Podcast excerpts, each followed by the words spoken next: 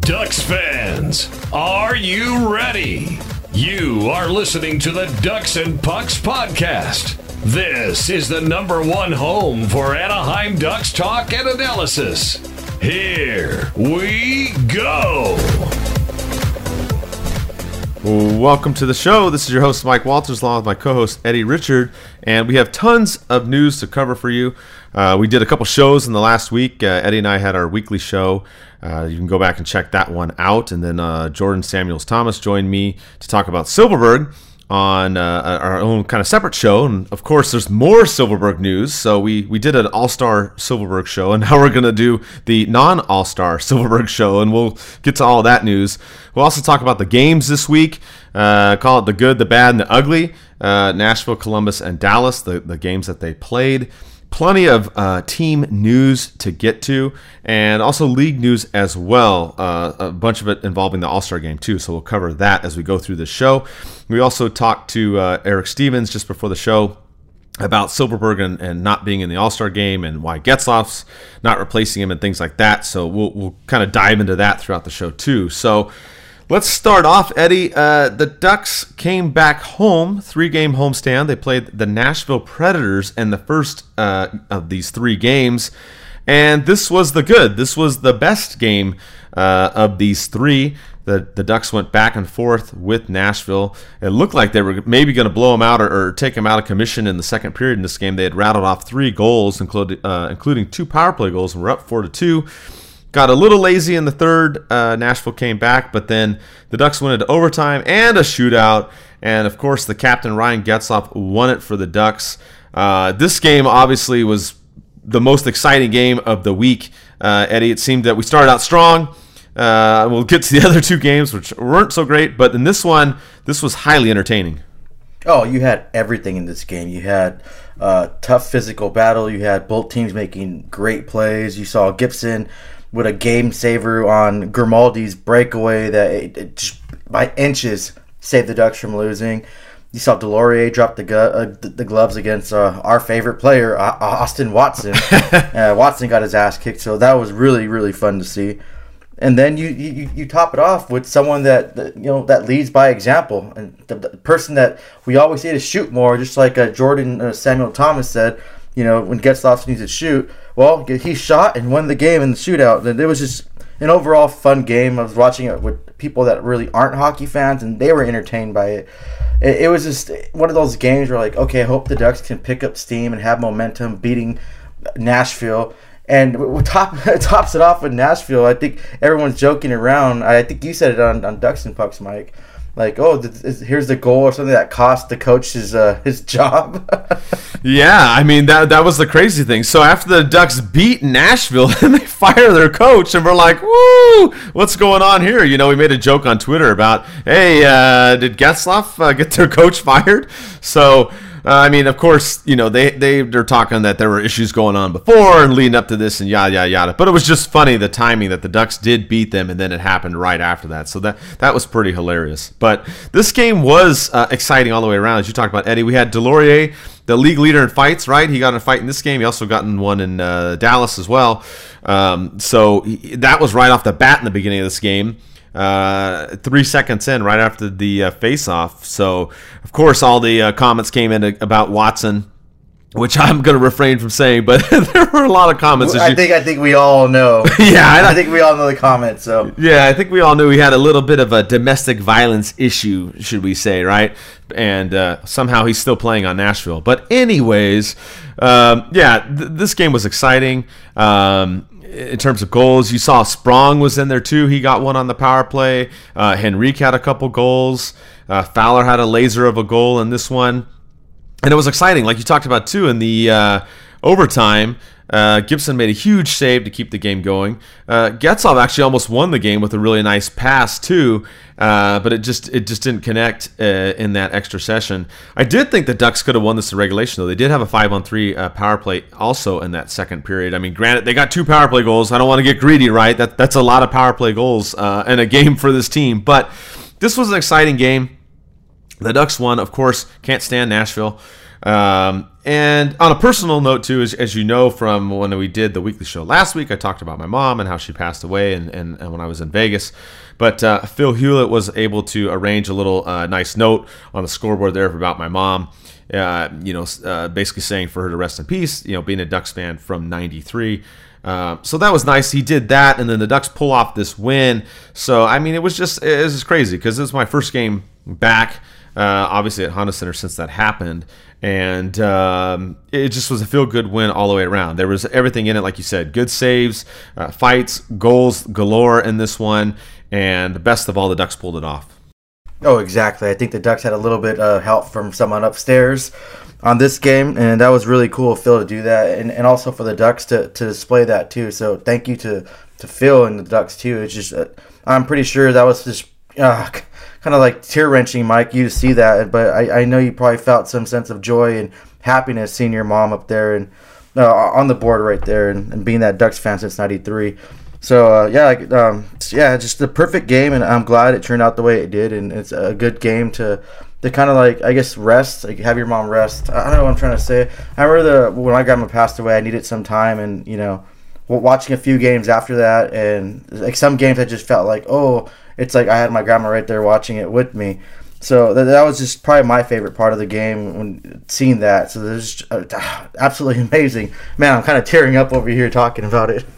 Yeah, I, I, you know, Phil and I have been uh, good friends, you know, uh, for a while now. Uh, we have the same birthday, so we always joke, and we're born in January, like just like you're born in January. So you know, go Team Capricorn, uh, if you're a Capricorn out there. But uh, yeah, it was nice of him to do that, you know, and he's obviously helped me a lot with doing the podcasting and, and making this show a lot better. I mean, it's come a long way from what it was six years ago. So it was awesome for them to do that. And I felt the same thing, like you said, I felt like she was there and then they won. And then I was like, okay, let's try to win two in a row, right? Because the Ducks haven't won two in a row since like the Stone Age. And uh, they had to play Columbus next, and then of course Dallas, and we all know they lost both those games. And I was just like, damn it! I'm like, well, hey, at least we got, we got one win, at least on that day. Kind of meant a lot to me. So um, they pulled that one out as we talked about, and then they went into this game against Columbus, and I actually thought that I mean th- this game was bad in the sense that the Ducks lost, and I think they it, they um, had some bad luck though in this one. I mean, this game to me, the Ducks actually played a pretty decent game. We saw Getzlaf get on the board right away, so he had that shootout uh, game winner in Nashville. He gets a goal just three minutes into this game. Things look good. Uh, Columbus answers back. Uh, but the Ducks get uh, back on the board in the second period. You know, uh, Kase gets one early in the second. Things look good. The Ducks are actually playing decent. They're out shooting uh, the Blue Jackets. They actually outshot them this game, 40 to 27. Another uh, you know high shot game for the Ducks. But then they had a sequence of bad events happen towards the end of the second period. Um, they had a goal that was scored. They challenged it for offsides. Uh, again, kind of like when I talked about uh, the Manson um, issue uh, back in the Vegas game, because I was there. You know, we don't get to see all of the uh, replays that you get to see at home. So I was there at the game and posted that video asking people what they saw. Then I went back home and rewatched again. Anytime there's a controversial play, you know, Eddie and I talk about this. We go back and like to rewatch it so that way when we're on the show and we talk to you, we have as many of the angles that we can to possibly see it. Um, and in this one, the Ducks challenge uh, for the offsides, it went against them. So of course they got a penalty, and then Columbus scored again, and now we went from the Ducks being up two to one down three to two, and they couldn't recover and they lost this game um, you know, it, it, just it's kind of frustrating. You felt like they um, maybe could have won it if it didn't have that bad sequence right there, Eddie. And we'll kind of dive into a little bit more. But what did you see in this game? The Ducks they outshot Columbus. They won the faceoff battle. Uh, they couldn't get anything done on the power play, but I just felt like the end of the second period really did them in in this game. Yeah, you, you really can't ask for more, especially when the Ducks start shooting more. Uh, yeah, I mean, like maybe some of those shots weren't quality shots, and they were just sh- like, directly at the goalie, and he had, you know, a vision. He can see them. There was no, you know, someone blocking his view.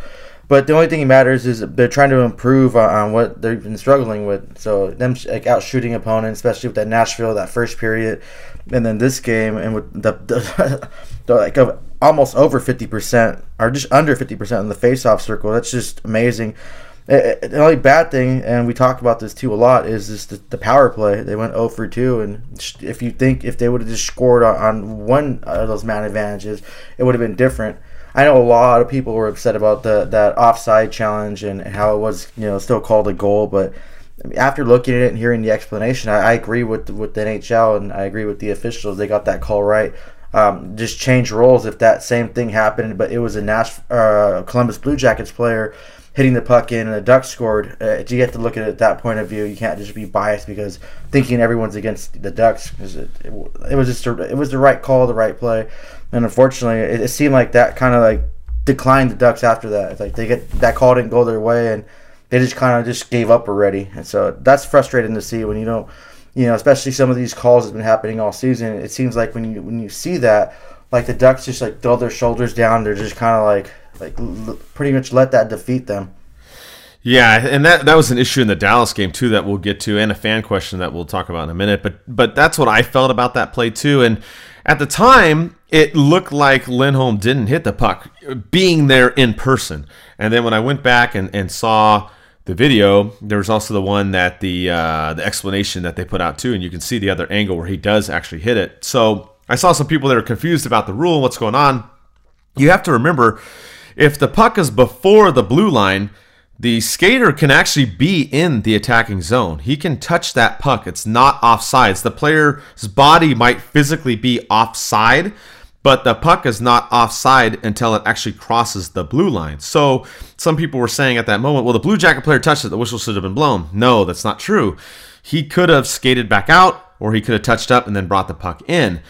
Once Lindholm knocked it back into the zone, it wiped that out. That's the way the rule works. It's Rule 83 uh, in the CBA. You can look it up. But um, you know whether you agree with the rule or not. I mean that that's the way it is. So unfortunately, Lindholm hits it and knocks it back towards the offensive zone. You can see that clearly uh, on one of the video angles. Unfortunately, so.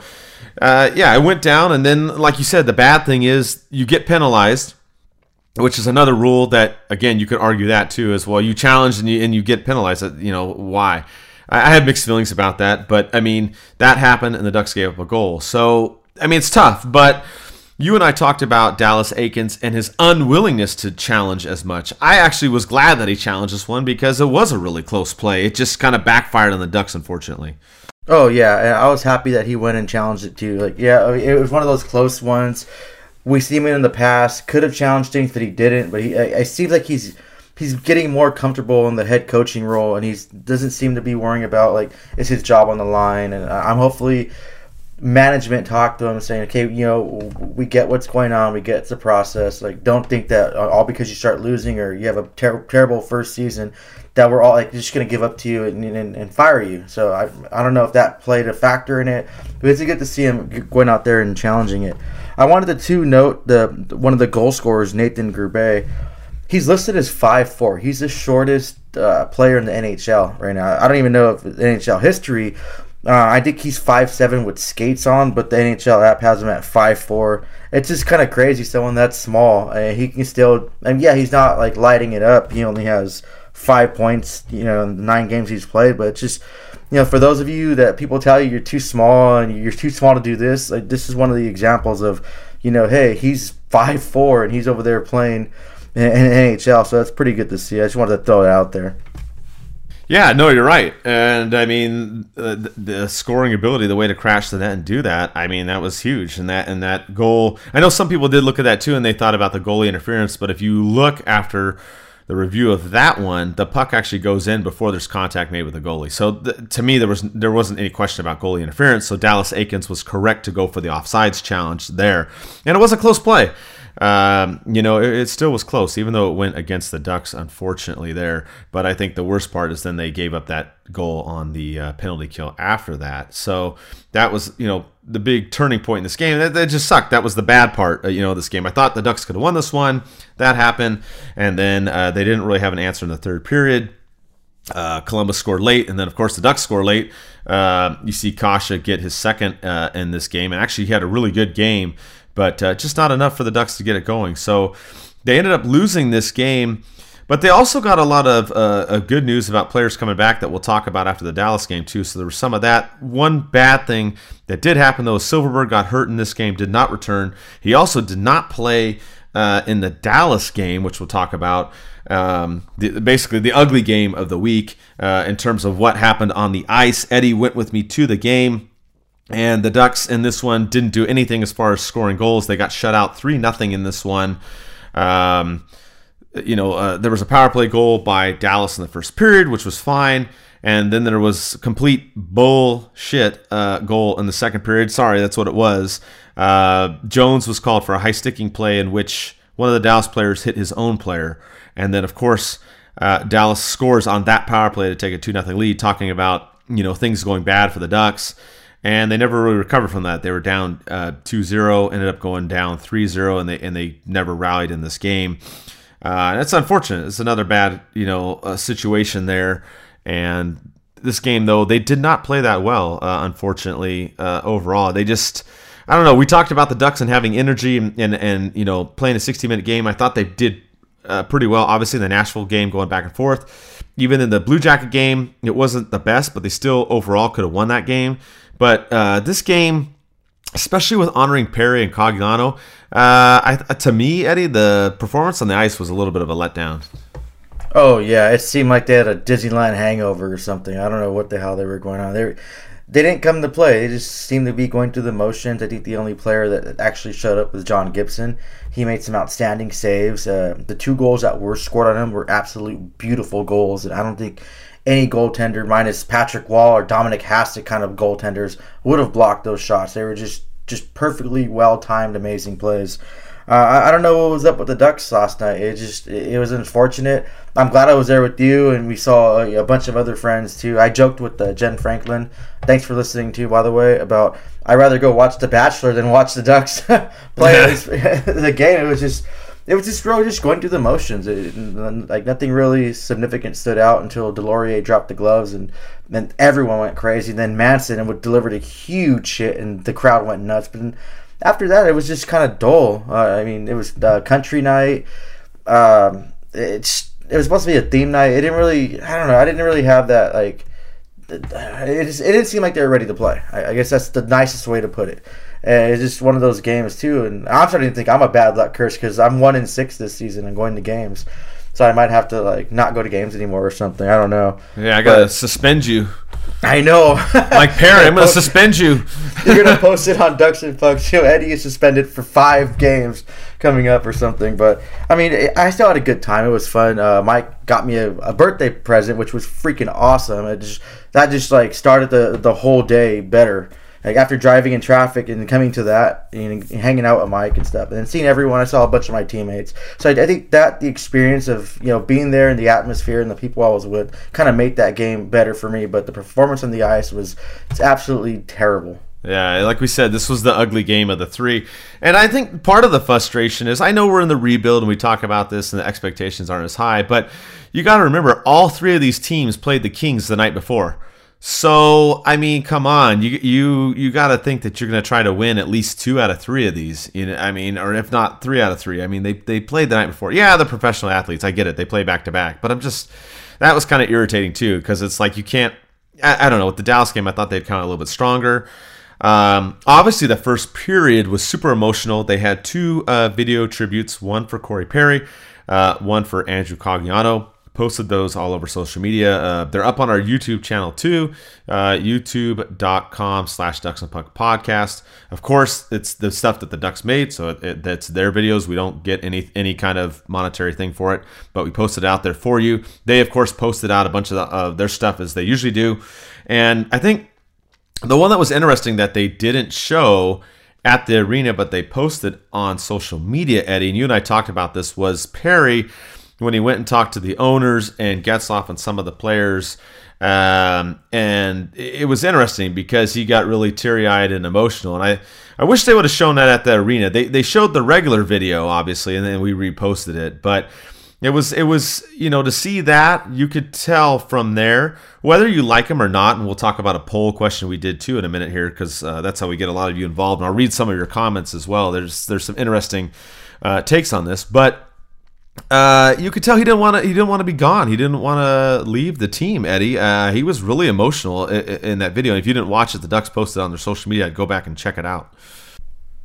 Yeah, that's just that's pure passion, pure emotion. It just that I, I really wish the Ducks had posted that. It, it just you, you, saw him up there trying to. You know, I, am sure he had a speech prepared, and he couldn't even do his speech. Nope. Just all the emotions got to him, and it was kind of choking me up. And I, have never been that big of a Perry fan. I'm not going to act like I was. I, I wasn't. But seeing that, I just really appreciated everything he's done for this organization the blood, the sweat, the tears. Uh, he's just, you know, one of those players that just gave his heart and soul to the organization. Yeah, maybe his point production didn't see it that way uh, uh come, you know, later on down the road. But he really loved this team and he loves, you know, the fans in Anaheim and being part of the Ducks organization. So it, it, was just one of those moments where you just stop and think, like, man, this guy is just. He's trying to keep his composure, and he couldn't. He's a human being, and you know, for him, he just he's just like a little kid again, just talking about and, and just being part of the game that he loves. And that's one thing I love about these athletes. Like they're not afraid to hold back their tears, and they're they're not afraid to be themselves or be human. Like you see other athletes, they, they try to act a certain way or they try to act like they're above everybody else. But I think this, like, hockey players are some of the classiest and decent people. And and, and for, for, some of you listening, like whoever you've met, like I bet you nine times nine times out of ten, the players that you met always were, were courteous and uh, great to be around. Yeah, you have the, the occasional bad apples here and there, catching players on bad days, like I have before too. And but it's just, it, it's all goes with it. So I, I, like I said, I'll say this every show if I have to. I'll say this till the day I die. But I love being part of this game. I love being part of this sport. It just I, I, I can't see my life being anything but hockey. So it's just seeing that from Perry. It just kind of like had my heart beating an extra beat for him. And you know, thank you Perry for everything you've done for your organization. You best believe I was on my feet clapping for you. Yeah, and I mean everybody was. Uh, that was the interesting thing, and that's why uh, we posted a poll question on Facebook to see you know people's reaction. You and I were talking about on the way home from the game. We are trying to figure out how to word it, and I ended up changing it last second. But I put one on there. You know, do you miss Perry? And it was interesting the the way the voting went uh, because I've talked to a lot of people and I get mixed reactions. I get people that do and then people that don't. And then we'll kind of talk about some of their uh, quotes that some of you put here on facebook. But in terms of the vote it's still active right now. You can go on there on facebook and, and, and check it out. But it's 79% said yes you miss perry uh, as far as being on the team. Now of that though there's a lot of people that miss perry being on the team and then have a but after it right? They're like well there's this. So we had one uh, Andrew, he said, you know, I miss his shenanigans and his love for the community. I don't miss his recent play last three years. Um, another person, Franco, said, I miss the 2010 2011 Perry. So there's comments like that coming in. Um, trying to look here and see what some of the other people said, but um, a lot of it was more his production down the road.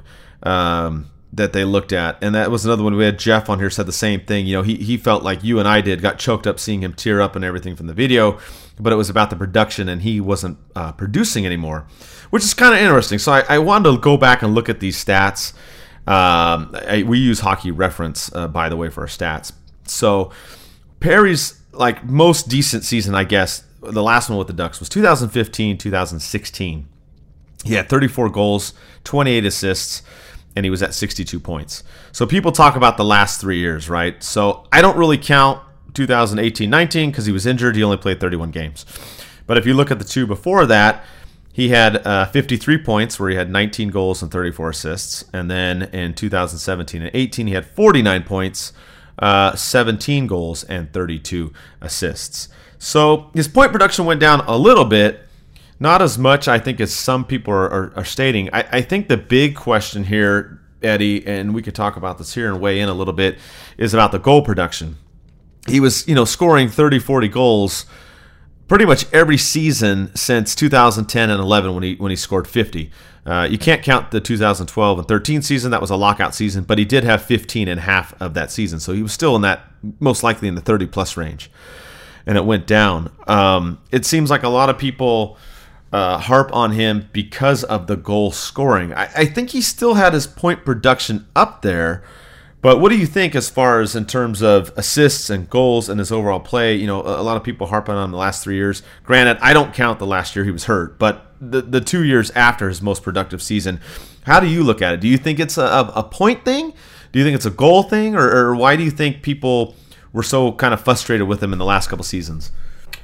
I think uh, part of it is his contract, the eight point six million he was making, and, and I mean, yeah, him scoring those amount of points, it'd be decent for a, a five or maybe a six million dollar player. But the amount he, he was getting paid and, and not producing, where uh, an eight point five million player should be producing.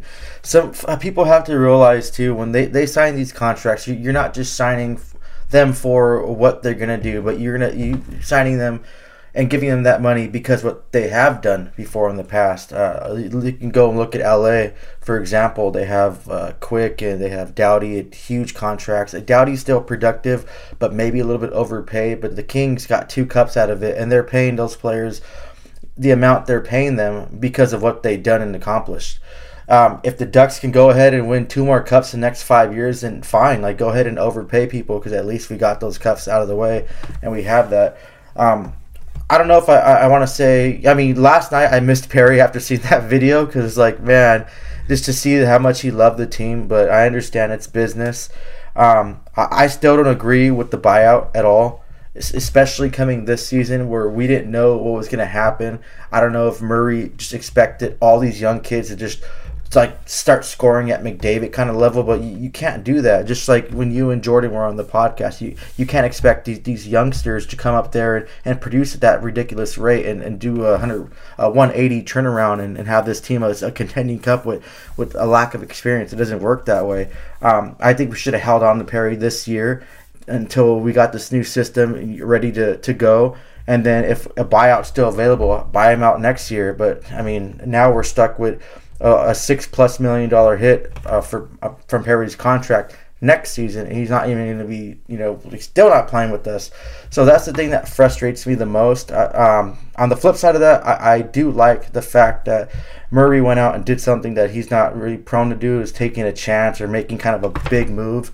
I think a buyout of that caliber and of, uh, of that player um, and everything he's done for your organization, that was a really hard move.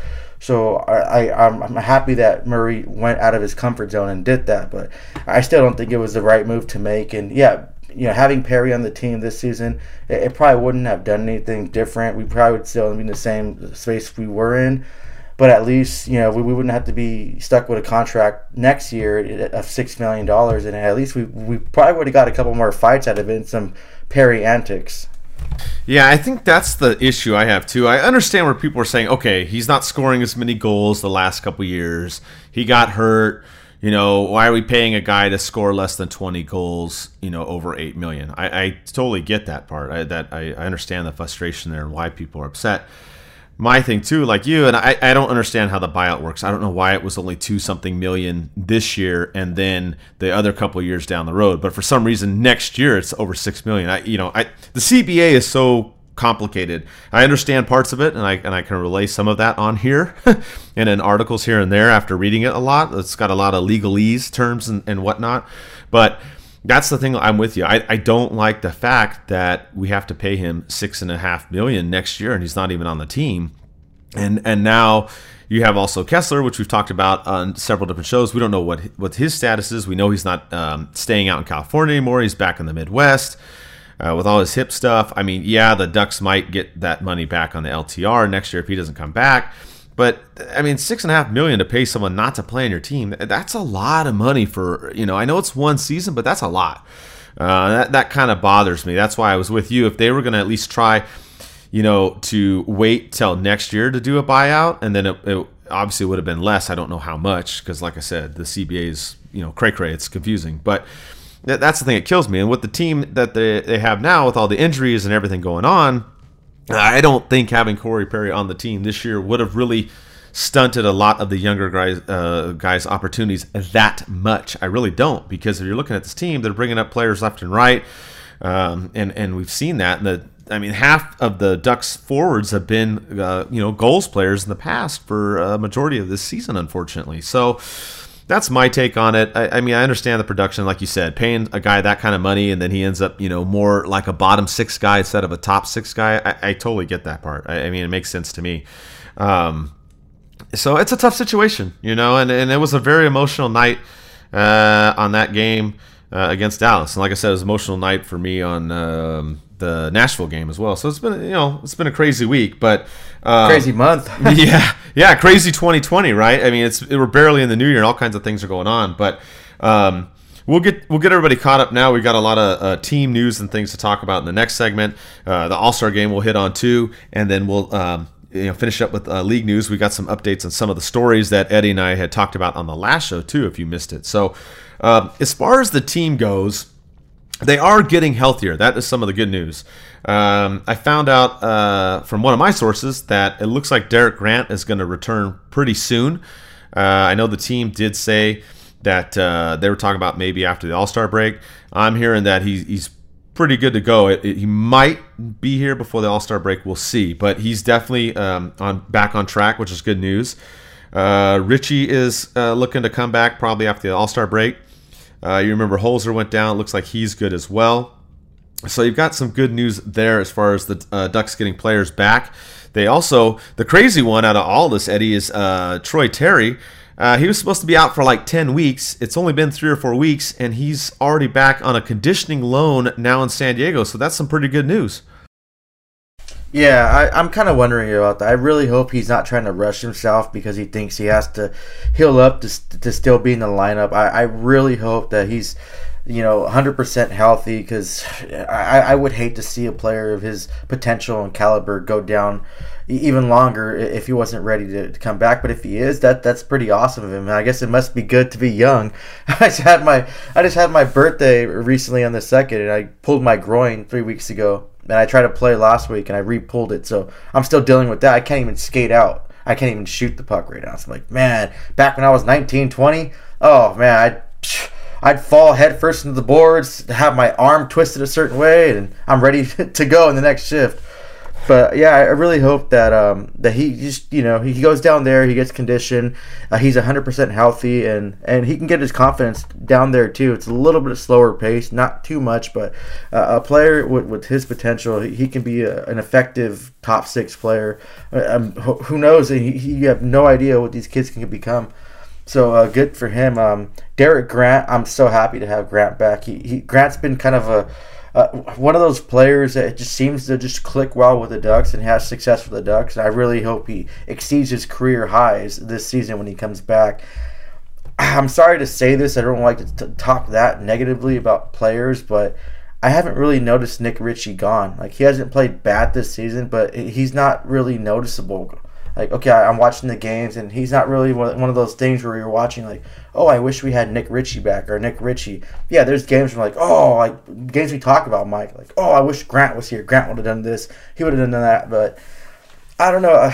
I still think even though he's played a lot better this season i, I think it's time for a change of scenery uh, for ritchie. I think he'll find different success and what we can get back for him. It, it, i don't know. It, that's just my opinion just thinking about it I haven't really noticed anything uh, from Ritchie since he's been gone, and even the games that he's been like played before, minus some of the big hits, uh, a couple good goals he scored. Um, I really haven't seen Ritchie as a factor this season at all. No, I'm with you on that. And a lot of people talked about that. And if you didn't hear too, on the last show, Jordan and I talked about the trade deadline and what we thought would happen. We even talked about Silfverberg because there were some people out there saying, "Oh, well, he's you know got the the league or excuse me the team lead in goals. He's you know made the All Star game, which obviously he's not going to be, and we'll talk about that in a minute." Um, so we were talking about what kind of moves would Murray make, and uh, Jordan from the Athletic was like, "I don't think they're going to make a lot of moves." And I don't think they are either. Uh, I think some of the names though that we've talked about, and we will have you know more shows about this as as it comes closer because it's not till February. But I'm with you. I think Nick Ritchie is one of the names you want to watch uh, to see if he gets traded. I, I mean, it, definitely for sure he could be uh, one that gets moved. Another one too. I hate to say it, and some some people might be like, "What are you talking about?" But uh, Sprong is another one that pops on my radar, and and the reason why I say that is because you know, when uh, there was times that we thought he would get called up, he didn't. Other players got called up and played this season. Um, the thing that was kind of weird, I don't know if you noticed this in last night's game, Eddie, but I thought he played a pretty good game, and then he was benched and didn't play uh, about five minutes of the end of the game last night. So that was kind of weird to me that he was out, and the fact that he's kind of been passed over uh, at times, uh, you know, for other players that are coming up, whether right or wrong or indifferent. Uh, that's another one that I look at too, is saying, okay, so if the Ducks are going to trade, I don't think they're going to do anything major. Neither did Jordan, and I think you've said the same. But if we're looking at players and you're saying, okay, the Ducks might be moving some people. I, I, think Nick Ritchie is definitely one you look at. And to me, uh, I, I don't want him traded. I'm just saying it seems kind of weird that he's been passed over and, and, not. He's been at times benched, especially last night too, because he actually had a decent game against uh, Dallas, one of the few players that was playing well.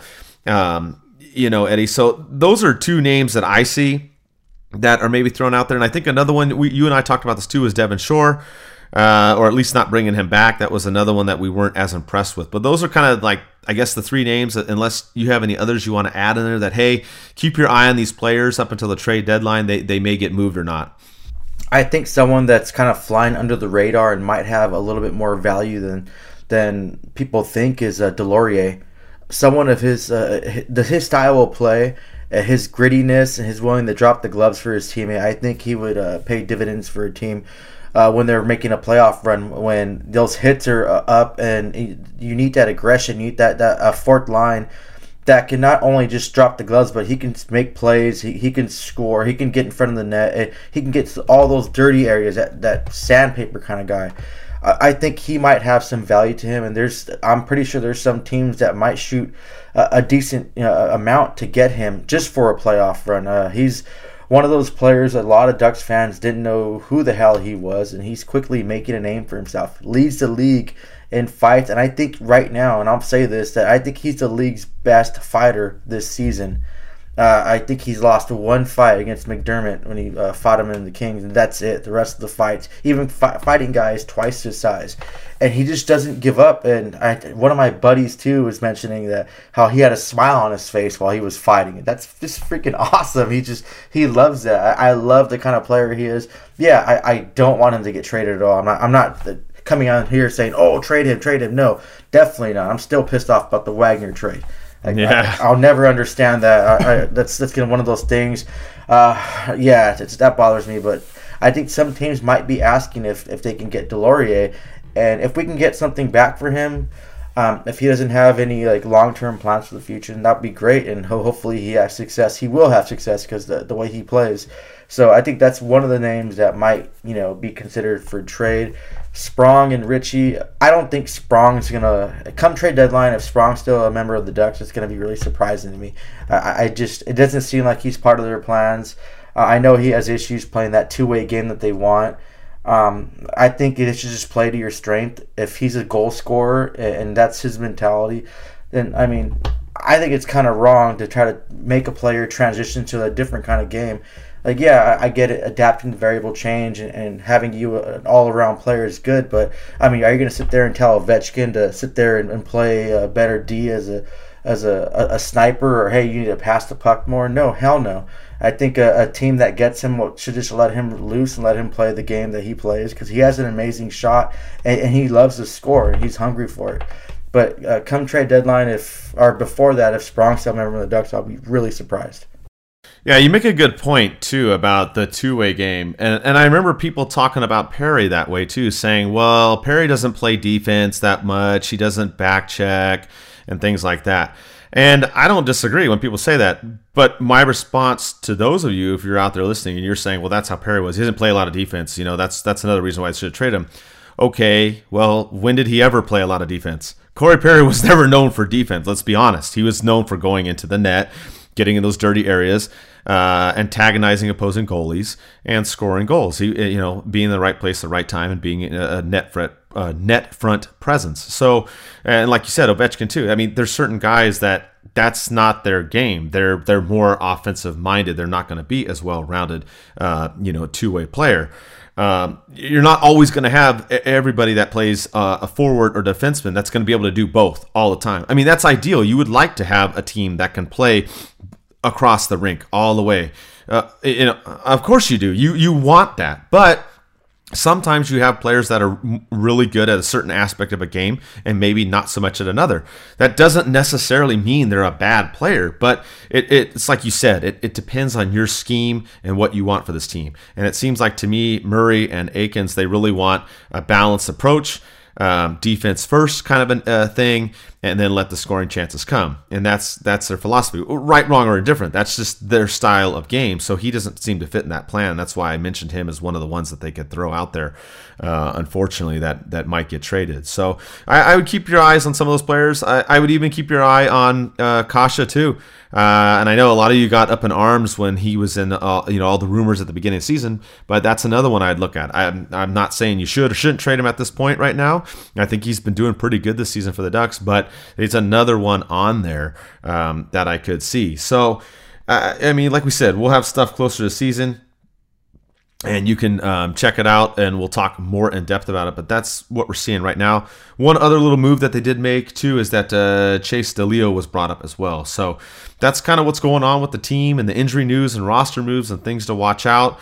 Um, the other big part of this was the news today which it kind of leads into the league news too but we'll talk about it is silfverberg uh, the good news is Silfverberg is going to have a baby towards the end of this month, so he doesn't want to play in the All Star game, and he has been excused from the All Star game. Uh, I'm glad I recorded that show with Jordan uh, from the Athletic earlier this week because we talked about him being in the All Star game and his trade value and all this stuff, and and now of course he's he's hurt and he's not. Uh, in the All Star game, and, and, he's got his uh, obviously his family to take care of, which of course family is is of the utmost importance, um, you know, uh, in most people's minds, uh, rightfully so. So he's out and the issue then became was okay, who's going to replace him? So then the league said that they're going to put in Max Pacioretty. Of course, now the next question that most of you out there are saying is, well, why not Ryan Getzlaf? Why why is Silfverberg in there um, getting pulled out and then not getting replaced with a Ducks player? Why is it a Vegas player? So I actually hit up Eric Stephens right when all the news came out, and he and I were talking back and forth about this. And the stuff that he was told, uh, you know, preliminary about this is a lot of it is based upon the production, how the player does. Uh, you know, I mean, that's kind of common sense. So, Pacioretty, if you look at the last man in uh, voting on the NHL website, uh, in the Western Conference, he has uh, the most points. Him and David Perron, they both have 45 points. Um, so there's that aspect of it. There's also the aspect that Fleury pulled out. Vegas didn't have a player, and I know, granted, um, the Ducks didn't have a player now either. Technically, I mean Silfverberg's still a representative, but he but he's you know obviously because of the the personal stuff going on, he's out. So there's that issue going on. And uh, Eric Stephens and I were talking. The other part is uh, Getzlaf would rather have the time off, which a lot of people talk about that too. So there's those couple things going on there as far as the point production. And, if, and also one thing I'll, I'll, mention before I let you chime in, Eddie, is if you look at the website and you look at the last man in candidates for the Western Conference, amongst the forwards, Getzlaf is one of the lowest in terms of points. He has 30 points the only other one lower than him is Jamie Benn of Dallas. So he's on the lower, you know, side uh, uh, of those point totals. Not saying that he shouldn't be in there. I'm just telling you the rating system that's going on as far as by production, as Eric Stephens and I talked about. So that's a big issue there. Uh, but I, I, see some people are upset, Eddie. They they think that if you pull out, you know, a player from your team, that you should be able to put in another player if you if you're not going to have one at all. Um, what do you think about all this? Uh, it's kind of kind of crazy because now we don't have anybody in the All Star game. I'm kind of going the opposite. I, I don't really like the All Star game, to be honest. I'm not a fan of it. It's not one of those things where I mark on my calendar. And honestly, I can't even tell you when the hell the All Star game is because that's how much I, I don't care about it. Um, I think uh, Getzlaf getting, I don't know if he got passed on or whatnot. Uh, Pacioretty is more than deserving. He's had a great season so far. Um, congrats to him regard, uh, regardless. But Getzlaf, uh, he's been part of that. He's been you know, in the league for a while. He's a veteran player. He's, you know, he has more years, or he has less years he's going to play before he retires. And maybe he didn't want to play. Maybe he wanted those days off. And and I, I don't blame him. I, I think it's wrong for the league to force players to play in the All Star game and then suspend them if they decline it. I, I just I don't I don't agree with that. And I mean, yeah, I, get it. Some fans love the All Star game. They're probably looking all mad at me right now. You know, whatever. Like I'm not trying to bash it. I mean, I'll watch it here if it's on and I'm nothing to do. I'll just you know I'll I'll go in and watch, but I don't really see an issue with them not having any representatives. Um, some people were I, I, read comments saying that the league's against the Ducks and always trying to do this to the Ducks. I don't think it's it's that point. I, I don't know. I, I wasn't there. I don't know if they approached Getzlaf and asked him. I don't know how the voting's going. Maybe Getzlaf has more votes for the Pacific than Pacioretty, so they're replacing Pacioretty and they're they're going to add Getzlaf. I, I have no idea. Regardless of me, I, I really don't care. It just I, I think um, I, I think it's kind of wrong to kind of force you know, you, you're kind of okay. Here's the way I see it: you're punishing players because of their performance, them playing so well and making them play extra hockey, while the other players that didn't make the All Star game get a few days off. Uh, that just doesn't really jive well with me. It's 82 game season. These players have families, they have lives. Um, even in the off season, they barely have time to do anything because they're training all the time just to be ready. Uh, this game moves fast, and if you take that extended time off and not train at all, I mean, come to training camp, you can lose your spot to someone else, and you're done. That's how fast it happens. It's, it's business. So uh, I'm not really bent out of shape. Um, it would have been cool to see Silfverberg, you know, you know, just kind of get rewarded for all his hard work he's done. I, I'm pretty sure he was excited for that, that opportunity too but family's more important and you know i wish him and, and his you know second child all the best and congratulations to, to him and his significant other. Um, i'm wondering who always name the, will name the baby if it's a boy or mike or eddie. I'm just kind of wondering that yeah, I don't know. Maybe Grant will have a say so in that. You know, maybe he'll get to oh, say. Oh, maybe oh, maybe he'll bet him something, and then Grant will have to weigh in. I'm, I'm still waiting for that thing. I, I think we're gonna have a full episode on on when Grant's best friend has a baby and what's the name gonna be. I think they. I hope they do like a, a like some kind of video or gender or not gender reveal video, but like a name reveal. Oh That's yeah, gonna be funny that Grant has that honor. I, I don't have that honor. I need to bet some of my friends that are having kids and stuff like, hey, if I do this, can I uh, name your kid? But I doubt they'll trust me because I'll name them something weird like Bryzgalov or something. Yeah. yeah. So I mean, I mean, it, you know, the other part of it too. Don't forget, Silfverberg's out with an injury right now too. Uh, we don't know the extent of how bad it is, but obviously, you know, he went out in the Columbus game. He didn't play in the Dallas game. Uh, the Ducks are going to have an upcoming road trip here with a few games before the uh, the break. So maybe he would have been out anyways, even if it wasn't for the timing uh, of uh, his baby to be born. So there, there's that to factor in it too. I'm not really that upset that he's not in it. Uh, he's got to take care of his family and obviously his personal health. As far as Getzlaf not getting in there, like I said, Eric and I talked about it, uh, and like you were talking about, Getzlaf rather have the days off. You know, being a more senior guy in the league, uh, like you said, you, you want to rest. I mean, it's not a big deal to be in the All Star game. Um, and, and, you know, Getzlaf has been having a decent season. I mean, if you do look, like I said, you can go on the website there and you can look at all the players, the last man in. Uh, I'm not saying not to vote for him because we did. We were we were talking about that on the other podcast. Vote for him, vote for him to try and get him in if you want. Go for it. But if you go by the production and goals, assists, and points and all that kind of stuff, he he's towards the bottom of those people that were in that last man in group. So that's why him not get not getting in there. I'm not really that upset about it. The other part of it too is they put out those jerseys for the All Star game, and I can't stand them. I think they're completely ugly. Uh, that's just that's my two cents. I think they're terrible. I, am sorry. I, I like the ones from last year. I know a lot of people didn't like the black and white theme uh, with the gray kind of mixed in for the San Jose one. I actually liked him, and some of you see me at the game. I wear the black one all the time. I, I, I think it, it looks great and it's like super comfortable. The problem with these jerseys I have is the color scheme is terrible. I, I understand the note sheet theme and everything in St. Louis. I totally get that. Nothing against that. I, I get it, but the Ducks coloring on their logo looks weird, and some of the other teams look really weird. Uh, if, if, your logo is black, white, silver, gray, anything like that, it looks it looks fine. But some of these colors, I, I don't know, I, they're just too light to me, Eddie. I it just I don't know. They just kind of they they bug my eye when I look at them. I'm just not really a big fan. Yeah, to just rewind a little bit about the talking about the All Star rosters too. Um, just because a team that you cheer for, like one of their players pulls out, doesn't mean they automatically have to replace them with another uh, player of that team. Correct. Um, it's just like I don't, I don't believe in like participation awards or things like that. I think it's just kind of, kind of dumb if, if you do that. I'm not one. I wasn't. Uh, I was brought up different. Like my parents always said, "Be happy, like no matter what." But, but my mentality is just like it's it's win or lose. Period. Um, Silfverberg and Getzlaf are probably the only two players that deserve to be in the All Star game. But adding anyone else into that mix, minus John Gibson, just because you need a representative, I think that's wrong, and it just it kind of delivers a bad message. Uh, and that's just my opinion. Uh, recently, when I had a tournament, we took second place, and yeah, I mean, I didn't want to sit out there for the ceremony and get my silver medal at all. I was just pissed off, but I did it out of respect for the league, sportsmanship. But I didn't put the medal on. I, I accepted it. I, I as uh, as one of the captains on the team, I accepted it, and I, I went at it through that thing. But I mean, I, I didn't want to be up there, and I didn't want to accept it. I didn't feel like I deserved it. I don't like participation trophy. So if you guys are getting upset because the Ducks, you know, aren't or the league's not throwing out one of the other players like Rakell or Lindholm or Manson, I don't think any other player deserves to be an All Star minus um, Getzlaf, or Gibson. That's all I want to say on with that. Um, now we can talk about the jerseys. I'm not a fan of them either.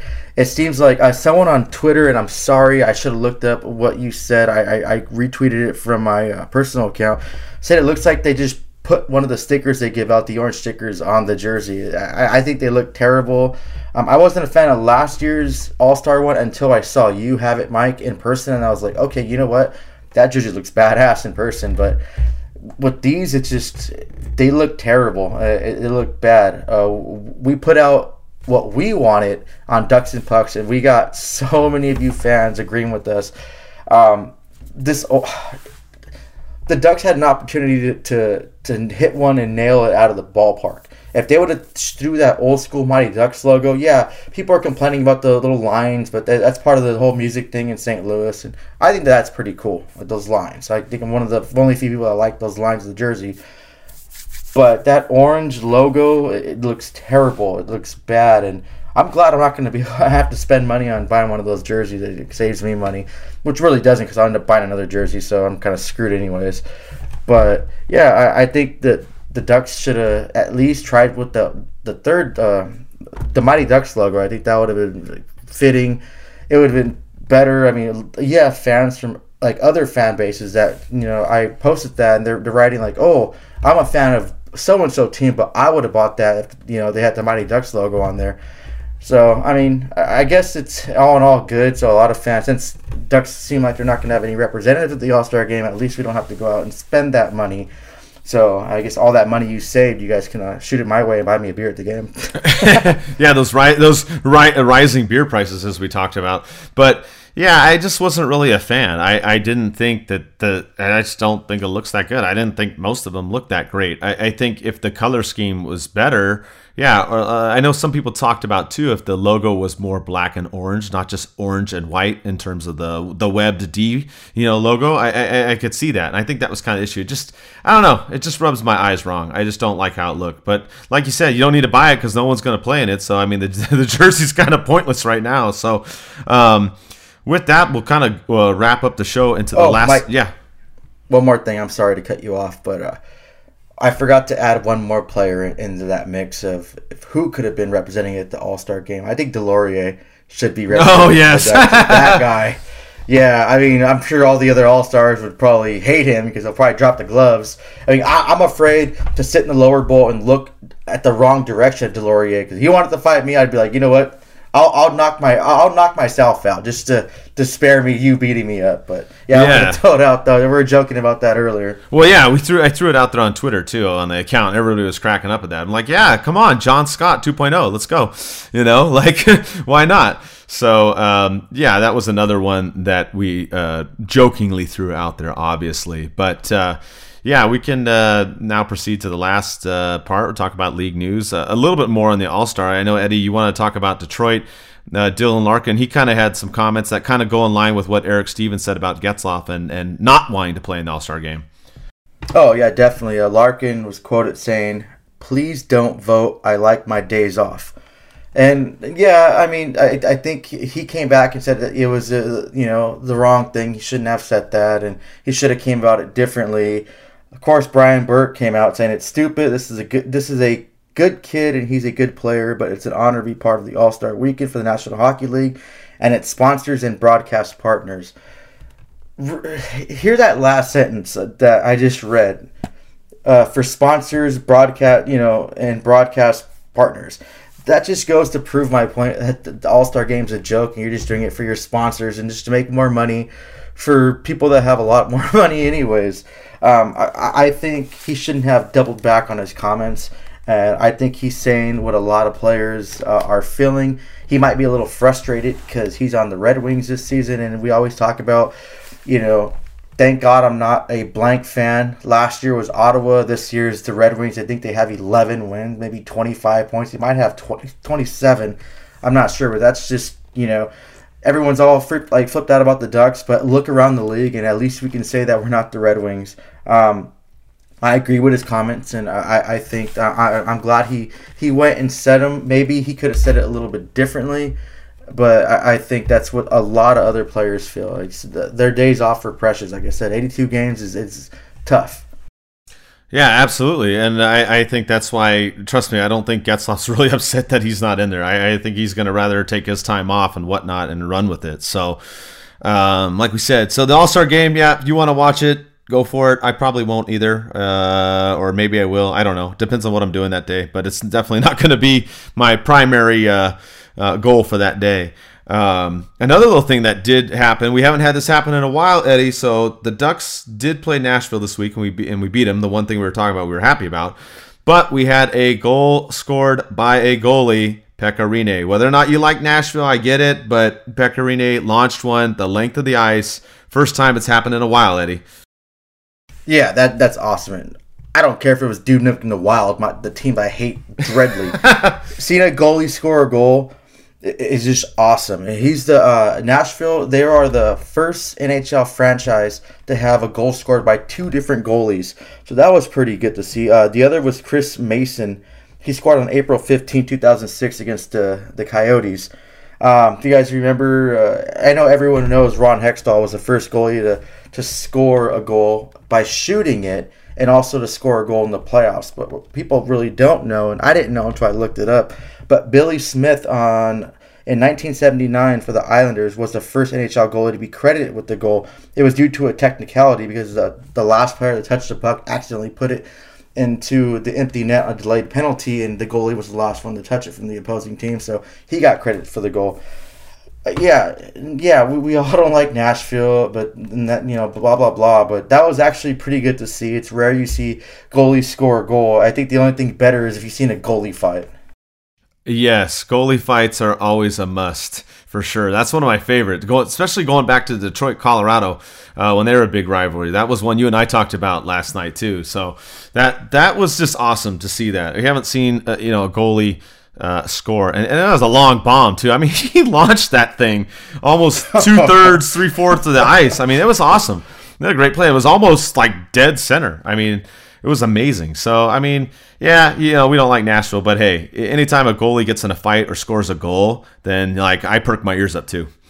Oh yeah, definitely. Uh, before I get into more league news, I, I want to just talk about OC Animal Care and give them a shout out. I'm gonna have this show dedicate to them, but I'm gonna do a little twist this time. Um, I want to give my heart and my prayers out to Australia and all the animals over 500 million that uh, that deceased and that are that lost their habitat due to pretty much negligence of, of man.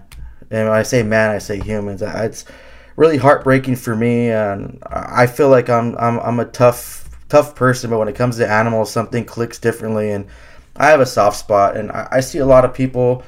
Um, always talking crap about celebrities only donating 500,000 and or a million but they're sitting on their computers not donating any damn thing and and I, what bothers me the most is people that say, "Oh, if I had the money, I could have." It reminds me of when people come up to me, and, and I'm sorry if you if you listening have done this before. It just kind of bothers me that that say to me like, "If I could have, I would have joined the military." That's what it seems like. I mean, it, it takes 50 cents to a dollar. If, if we all can just donate 50 cents or a dollar to Australia, uh, to the people, to their, their country, or to the animals. That, that's definitely what I, have donated to. Um, and we can all make a difference. It just takes one person to, to start it, another person to do it. And like I said, if, if it's, you know, I, I understand financial difficulties. Trust me, I'm not rich at all. And I, I get by, you know, paycheck to paycheck at times.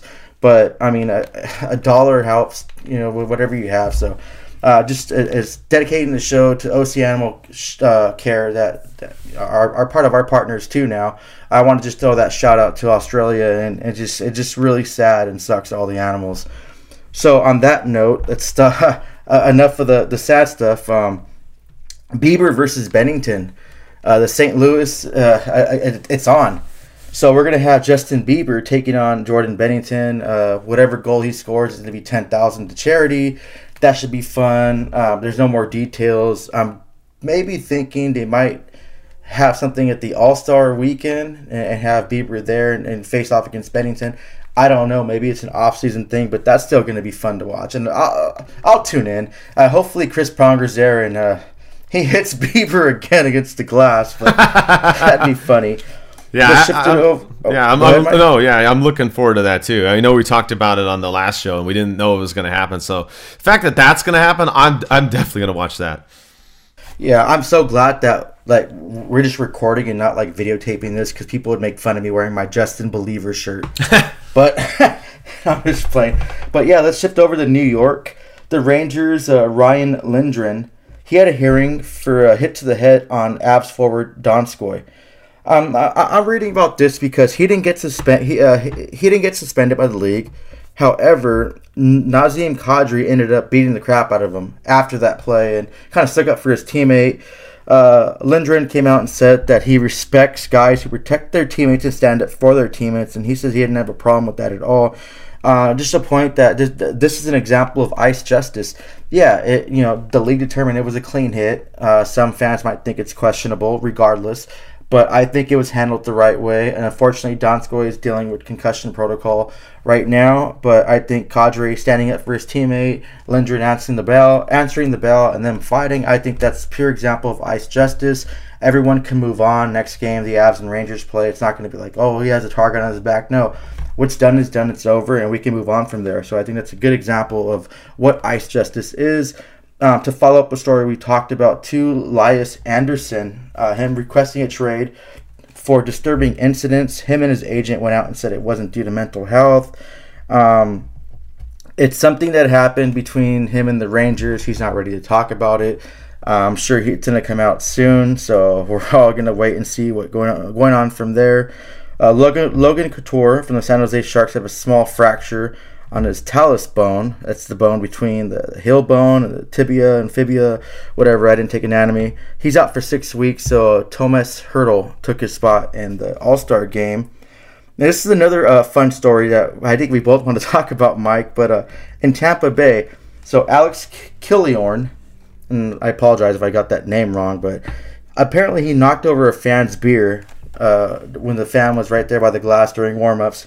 He went to the bench, came back, and gave the fan twenty dollars to buy another beer. I think that is freaking awesome. Like he probably got it from the trainers or one of the coaches. Like I'll pay you back once after, but come on, having a player come over there and give you 20 bucks, I wouldn't have spent that 20 bucks. I would have just saved that, had him sign it, and just framed it because that is so awesome. Yeah, I mean that that's pretty hilarious, and and like we, we always complain about beer price at Honda Center or, or any sporting event. I mean that's just the way it is. But yeah, for him to go do that, that's pretty funny. And I'm with you. I would have had him sign it, and I would have just kept you know like hey, just initial this this bill, and I just keep it. But that is pretty cool to see something like that, you know, where a little accident happens, and then you're like, oh man, then you go back and, and you get them uh, money to go buy another one. So that was a pretty funny and cool moment. Yeah. Um, okay, let's shift over to the Hurricanes. We talked about in the last show that Justin Williams was close to re signing. Well, it's official. He's back on a one year deal that has a bunch of incentives about games played, about making the playoffs, each playoff win. So he has a you know 20 you know 150k here, 100k there, 250k there. So if you guys want to look that name up uh, and find out those incentives, go ahead. Uh, another fun story uh, coming back to the Toronto Maple Leafs. a parent wanted their kid to have, or I guess the kid wanted the Toronto Maple Leafs cake. So they went to the whichever cake place that does cakes. Unfortunately, they didn't have a template for the Maple Leaves.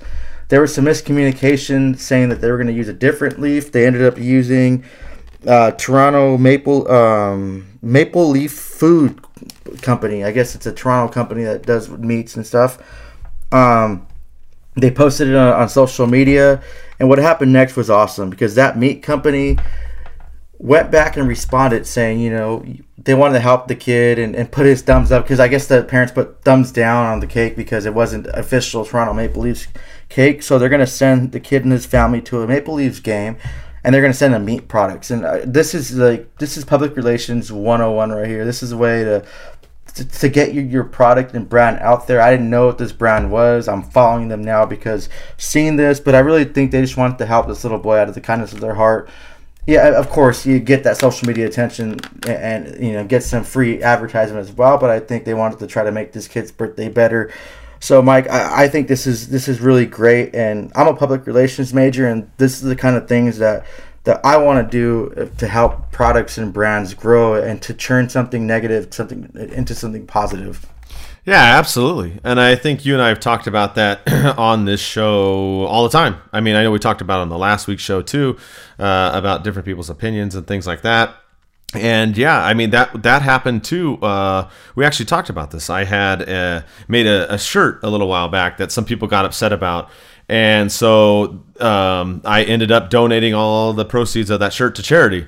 I was like, that's fine. You know, I, I, I don't I was like, I get it. Some people were, didn't like uh, the way that the shirt was made and whatnot, and I'm not going to rehash the story. But the bottom line is, is I did what you and I were just talking about, is turning a negative into positive because people were like, well, you're making this for profit and yada yada yada. So I said, okay, well, I won't make it for profit. I'll just give all the money away, and that's what I did. So uh, you know that's the way I think that you have to do things, Eddie. Is you have to look at those negative type situations and see how you can find the good out of it and turn it back around. And we're we're human; we make mistakes. I, you know, I'm not perfect. Oh yeah, and, and, and just to let you guys know, like uh, we appreciate the Patreon supporters, and I don't care if you donate a dollar, I don't care if you donate a thousand dollars. The sponsors that we have, it just we don't make any money off of it. Trust me. we use that uh, to giveaways, and I don't keep a track record, but all the giveaways that we do, the shipping, uh, and then all the hours and hard work we put in, I'm not complaining at all. I, don't care about it. I do it because I, I love I love covering the Ducks, and I love being part of Ducks and Pucks. And I think everyone that writes and is part of it does it for that reason.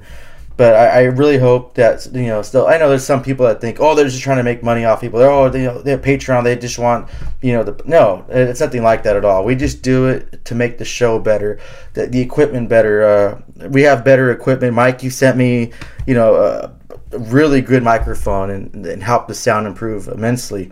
And all that just comes from you know most of it's from our both of our pockets, which none of us are going to complain about, and I don't complain about either at all. But yeah, it's just one of those things that just it helps make the show better. So when we talk about like oh join Patreon or or if we make shirts and we're and we're planning to make a, a shirt for the OC Animal Care like a little donation.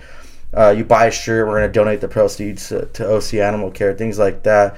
But yeah, I just we don't just make it to go and buy a Ferrari or whatever the hell people think that we meant, especially for that Josh Manson shirt. No, it's just we do it for the passion and we do it to, to put money back into the show to make it that much better to go ahead and give more giveaways. Mike last season i remember you gave away a suite to a few fans and that was pretty cool but that, that's all we do. And even me personally when, when i have extra money and i see a good deal on a jersey or I, I see something that i know fans would want i'll pick it up and i'll just you know hey re- retweet this or hey follow this or or tell me uh, your favorite memory of the ducks and we'll send it to you so it's it's us us giving back and and us making Ducks and Pucks better. Because what's the, mo- the, most important thing is obviously hockey, Anaheim Ducks, but uh, the brand of Ducks and Pucks, and that's that, that's all that we care about.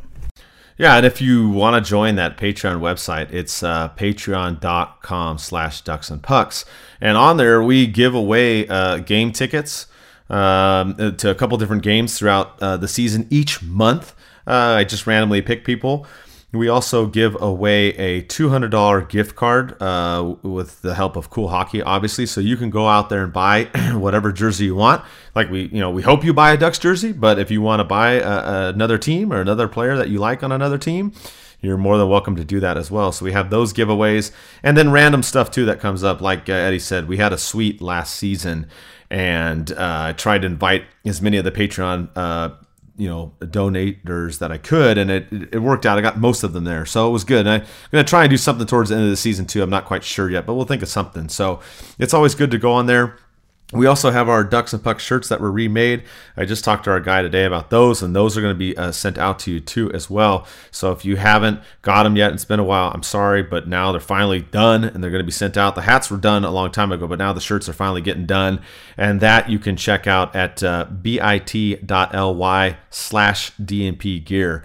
Um, you can go check that out and, and, get some Ducks and Pucks shirts, sweatshirts, hats, and whatnot. So, um, with that, we'll uh, see how the Ducks do on this road trip and we'll be back in a week. Let's go, Ducks.